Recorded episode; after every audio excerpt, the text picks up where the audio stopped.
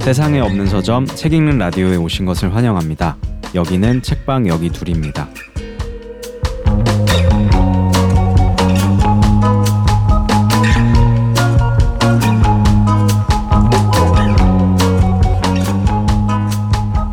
안녕하세요. 책방 여기 둘. 저는 운영자 아키입니다.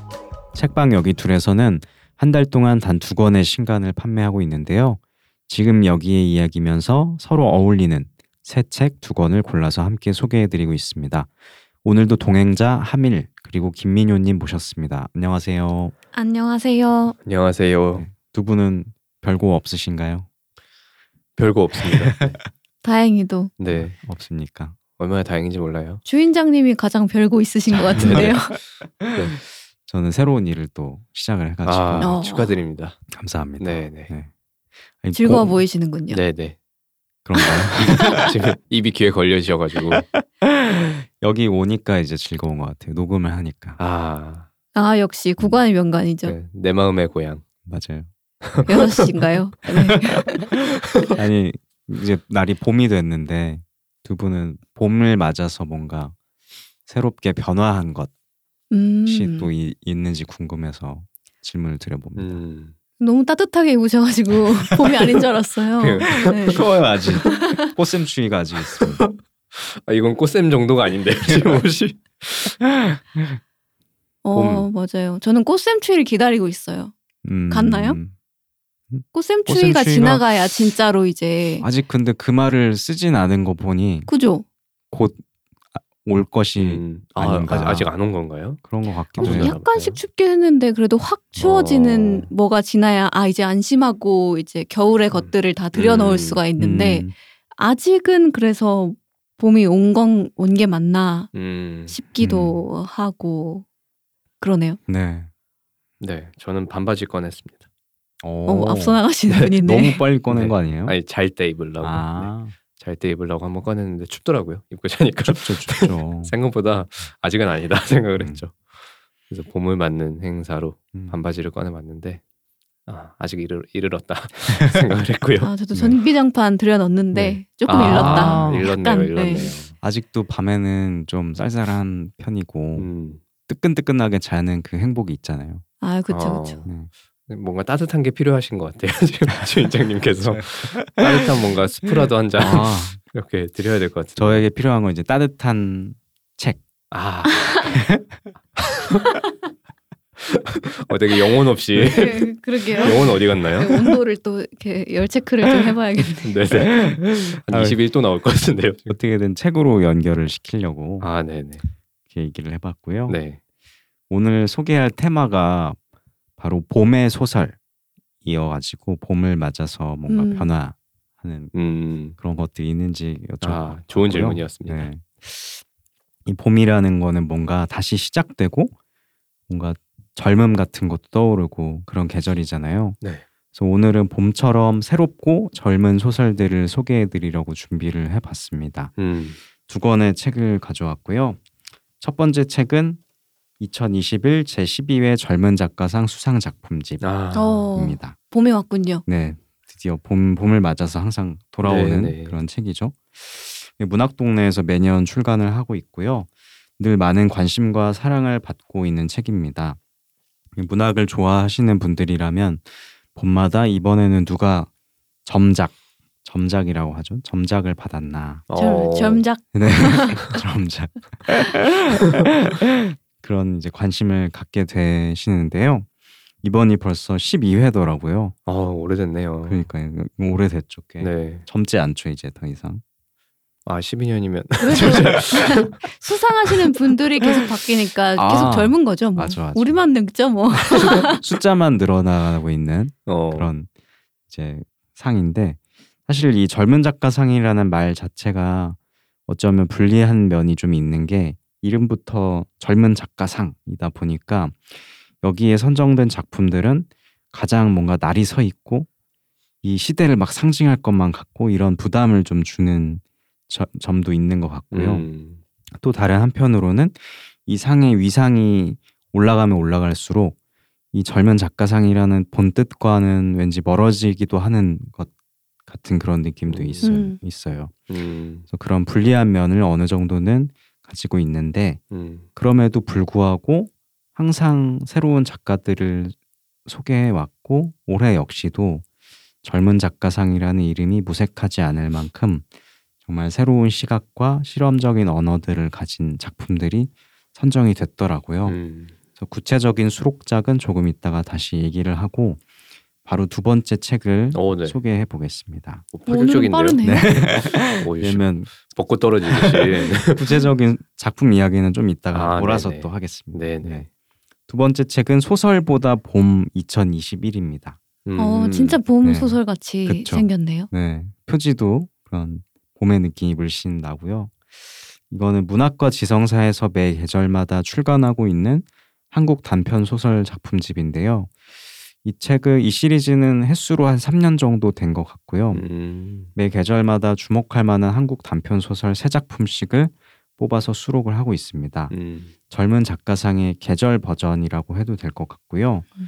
사실 한국 문학을 아무리 좋아한다고 해도 각종 문예지까지 일일이 찾아서 읽기는 쉽지 않은 일이잖아요. 네네. 그런 분들에게 비교적 빠르게 문예지에 실린 단편들 중에서 주목할 만한 작품들을 선정해서 딱 세 편씩 읽기 쉽게 소개해주는 책이라고 할 수 있습니다. 음. 이번 봄에도 개성 있는 세 편의 작품이 실렸고요.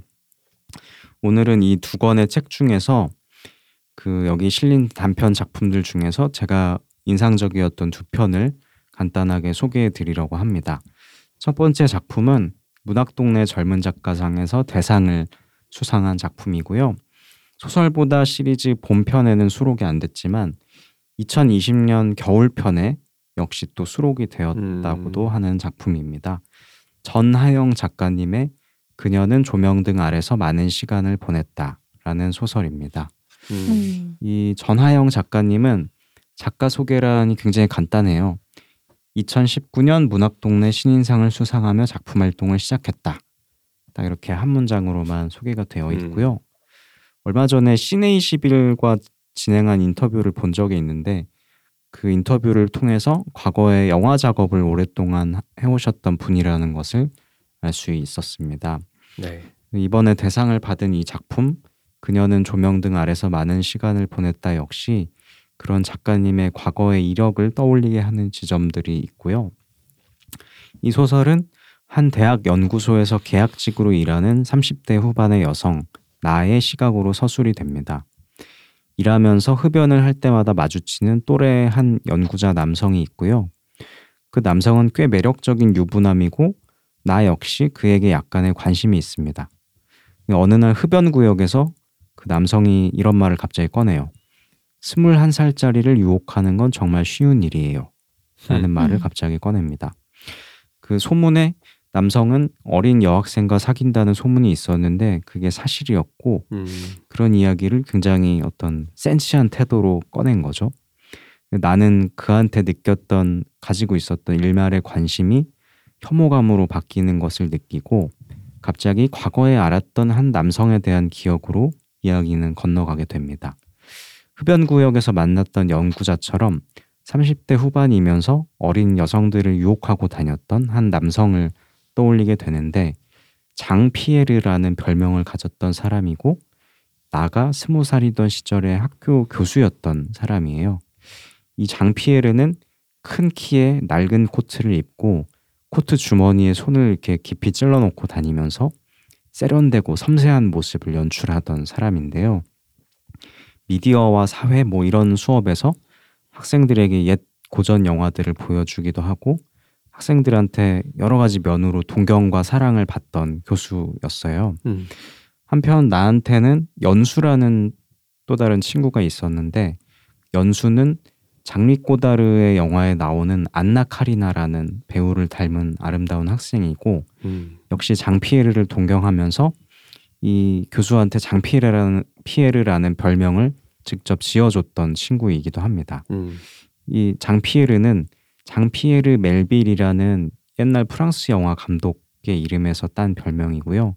아무튼 그런 옛 고전 영화 같은 분위기의 어떤 이 교수한테 붙여주기에 적절했던 이름이었던 거죠. 네.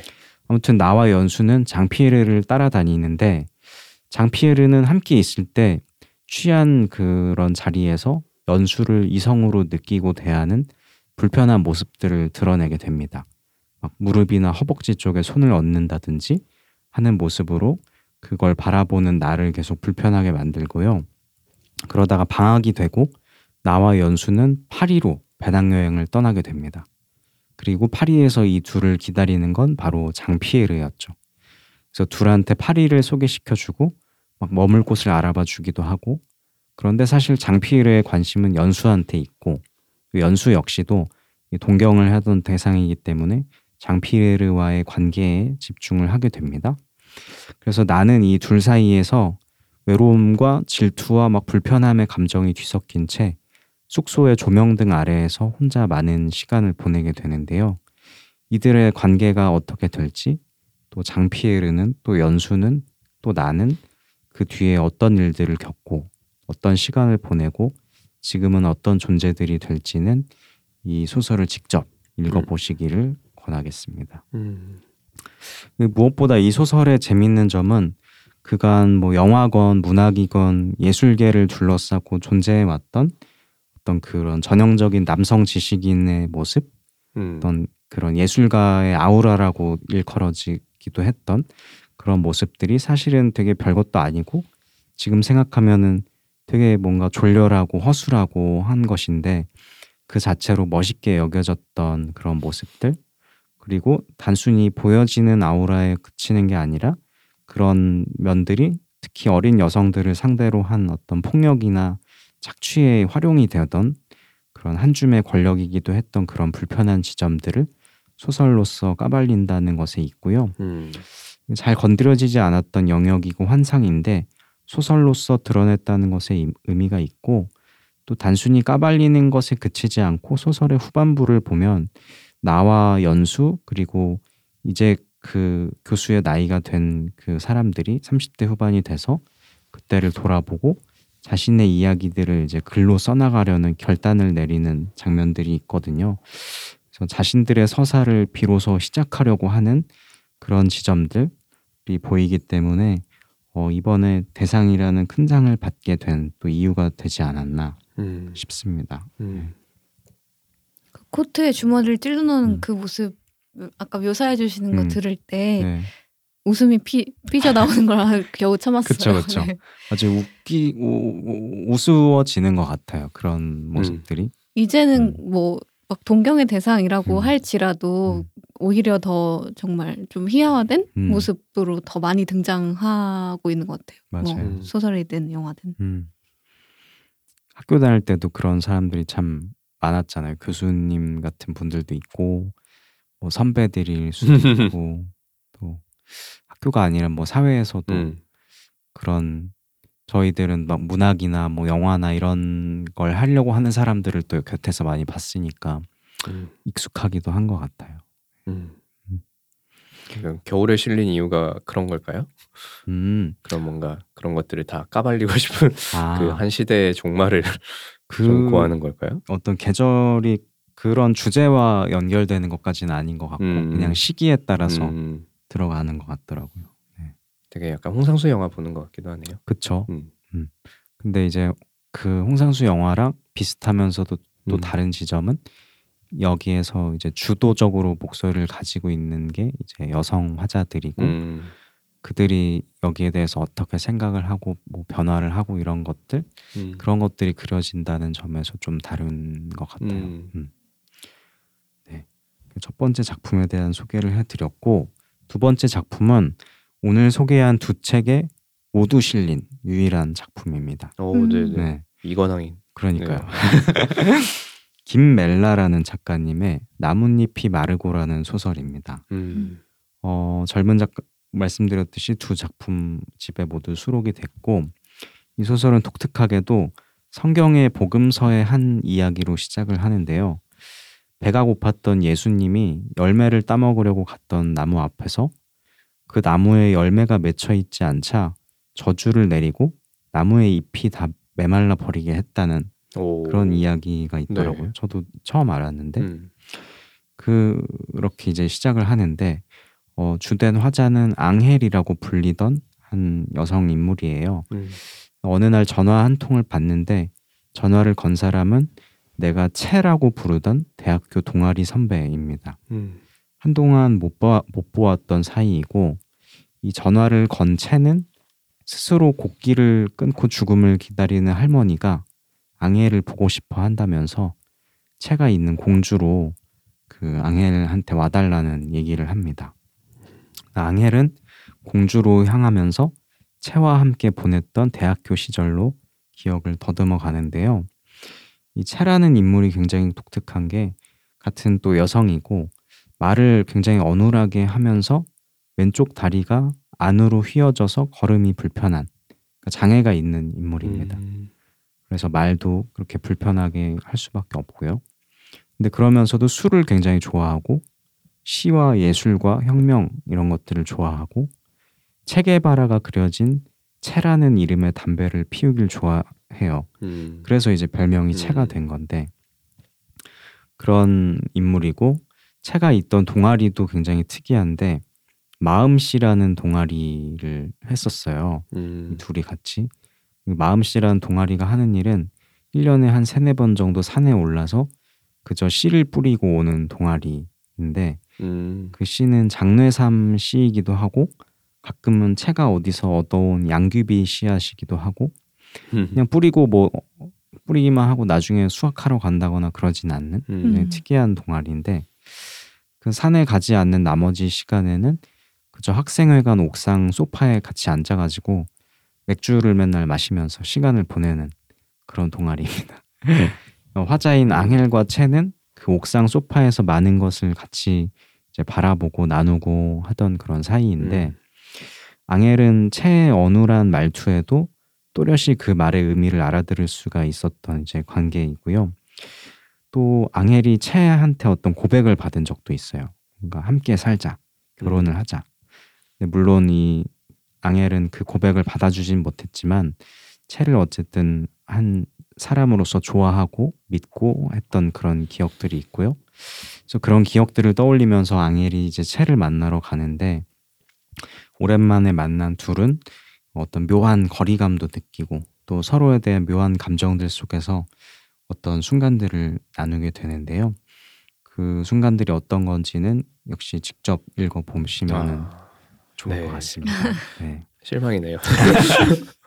그게 궁금했는데. 스포를 하면 안 되니까 이 둘이 같이 네. 두 작품집에 다 실린 아, 작품이어가지고 이 소설의 장점은 작가가 이제 인물들을 보는 시각에 있었는데 어떤 인물들을 규정하지 음. 않고 또 인물들의 관계 역시 규정하지 않고 따뜻한 거리를 두고 바라보는 시선이 있어요. 음. 이 채라는 인물을 되게 단순하게 얘기하면 장애가 있고 또 여성을 좋아하는 여성 이렇게 쉽게 말해버릴 수도 있는데 그렇게 얘기를 하는 게 아니라 굉장히 흥미로운 삶의 태도를 가진 음. 인간으로서 그저 바라보려고 하고 앙헬과 채의 관계 역시 이 관계가 어떤 것이다라고 규정하지 않은 채 서로에 대한 따뜻한 마음을 보여주려고 하는 게 있어요. 음. 그렇다고 또 굉장히 막 나이브하게 이런 것들을 바라보는 것도 아니고 쉽게 둘의 거리를 이렇게 좁히려 하는 것도 아니고 어떤 따뜻한 거리감이라고나 음. 할까 그런 것들을 이제 유지하는 음. 시선이 있는데 뭐 읽어보면 굉장히 좀 좋은 느낌을 받을 수 있는 음. 작품이어서 뭐 되게 매, 매력적인 작품이다 이런 생각이 음. 좀 들었습니다. 네. 말씀해주신 두 작품이 다 대학 시절을 음. 떠올리러 가는 그런 이야기들이네요. 그러게요. 그 음. 공통점은 생각을 못 해봤는데 그러게요. 어린 시절, 그 청춘, 봄, 음. 뭐 이렇게 연결이 아, 음. 푸른 또 봄. 해- 할 수도 있지 않을까. 어 진짜요. 음. 그 앞선 소설은 그 뭔가 까발리러 음. 가는 청 그 가는 기억이라면 음. 이거는 좀 따뜻한 기억을 음. 이제 떠올리러 가는 길인 것 같기도 하고. 그 채라 그래서 전 앞에 그 교수님 생각했거든요. 장피에르처럼 이름들이 둘 그러게. 다 어. 되게 이국적인. 별명으로 부르고 네. 앙헬과 채. 음. 약간 채도 좀 그런 이미지가 있잖아요. 음. 뭔가 그 옛날 맞아 잘못 그쵸 되면은, 대학에서 뭐 어. 이렇게 지식인이라고 하면서 체계화라 평전한 것만 이렇게 읽으면서 그거 그런 거에 좀 이렇게 함몰된 음, 그래서 아 그 교수님과 또 비슷한 어. 인물이구나. 그러니까 앞에 얘기해 주신 소설에 굉장히 어. 지금 빠져 있는 상태에서 그 다음 이야기 그치. 들어가지고. 장보단 체가 그런 생각했는데 그게- 전혀 내용은 다르네요. 뭐, 네, 네. 음. 전혀 어떤 결도 다르고, 음, 음. 그래서 어떤 취향에 따라서 음, 골라서 보셔도 좋을 것 같아요. 뭔가 따뜻한 이야기 음, 좀 보고 싶다 하시는 분은 나뭇잎이 마르고를 보시면 좋을 것 같고, 네. 좀 화가 많다. 그러면 그 전하영 작가님의 어, 소설을 보셔도 좋을 것 같고, 어떤 게 더 끌리셨나요? 저는 처음에 딱 보자마자 아, 너무 재밌다라고 느꼈던 음. 건첫 번째 아 작품인데 유시장. 화가 요새 좀 뭔가 세니까 어, 그렇죠, 그렇죠. 근데 이 나뭇잎이 마르고는 계속 생각이 나서 한몇 음. 번 다시 본것 같아요. 음. 어, 왜이 소설이 뭐가 좋아서 자꾸 또 생각이 나지? 이런 음. 생각을 좀 하게 하는 그런 음. 작품입니다. 그 성서랑은 어떻게 연결이 되나요? 음? 아무래도 네 스포일러가 아, 네. 될수 있지만 네.